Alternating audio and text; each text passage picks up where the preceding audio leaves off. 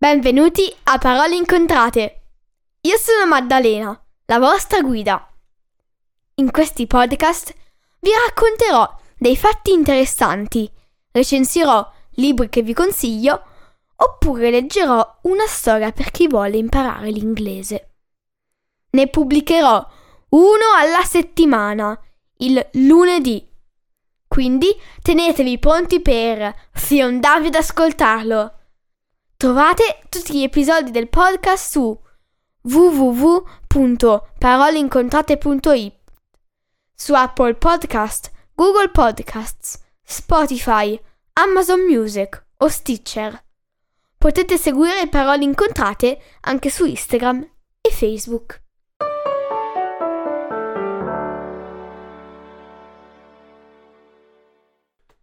Ciao a tutti! Oggi leggerò tre delle 100 ragazze di oggi per il mondo di domani presenti sul nuovo Storia della Buonanotte per bambini ribelli che potete trovare disponibili in tutte le librerie. Grazie e buon ascolto! La prima bambina ribelle di oggi è Chiara Nirgin, del Sudafrica, che è una scienziata e inventrice. Quando aveva 13 anni, nel 2013, Chiara si ammalò gravemente. Nel suo letto di ospedale, in preda ai dolori intensi, scoprì una forza che cre- non credeva di avere.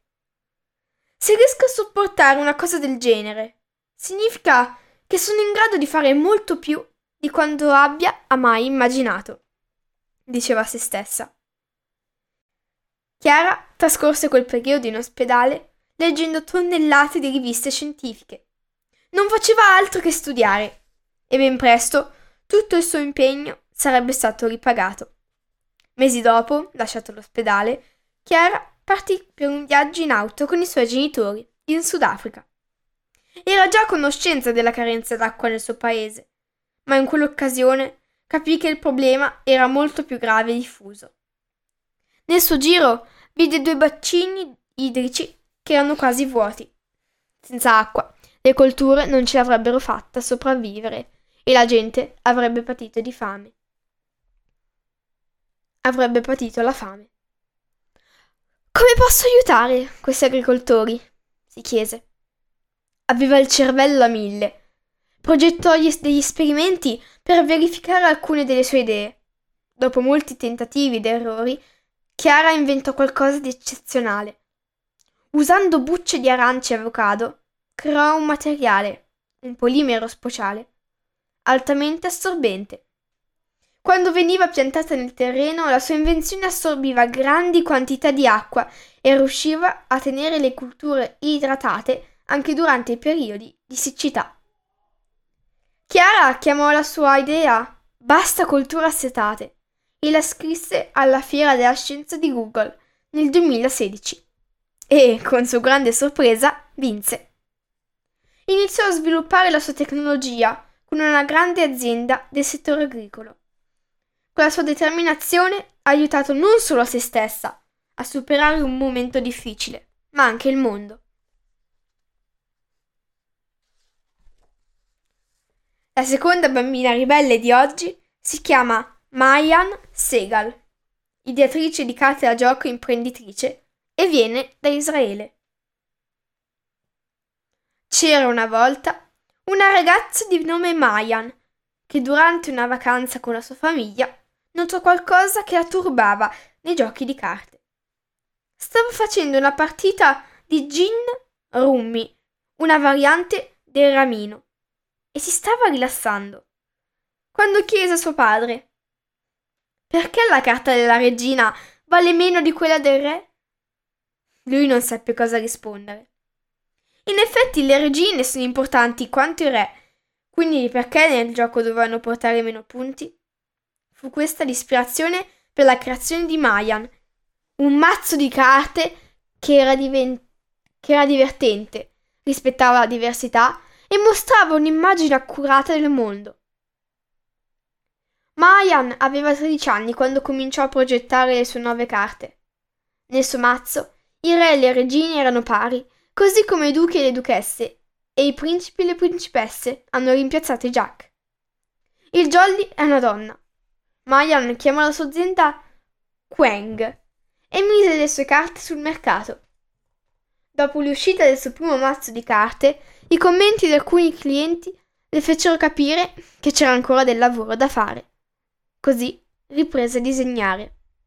Ben presto Mayan aveva creato delle carte la cui diversità era ancora più rappresentata perché includevano personaggi di varie culture ed etnicità.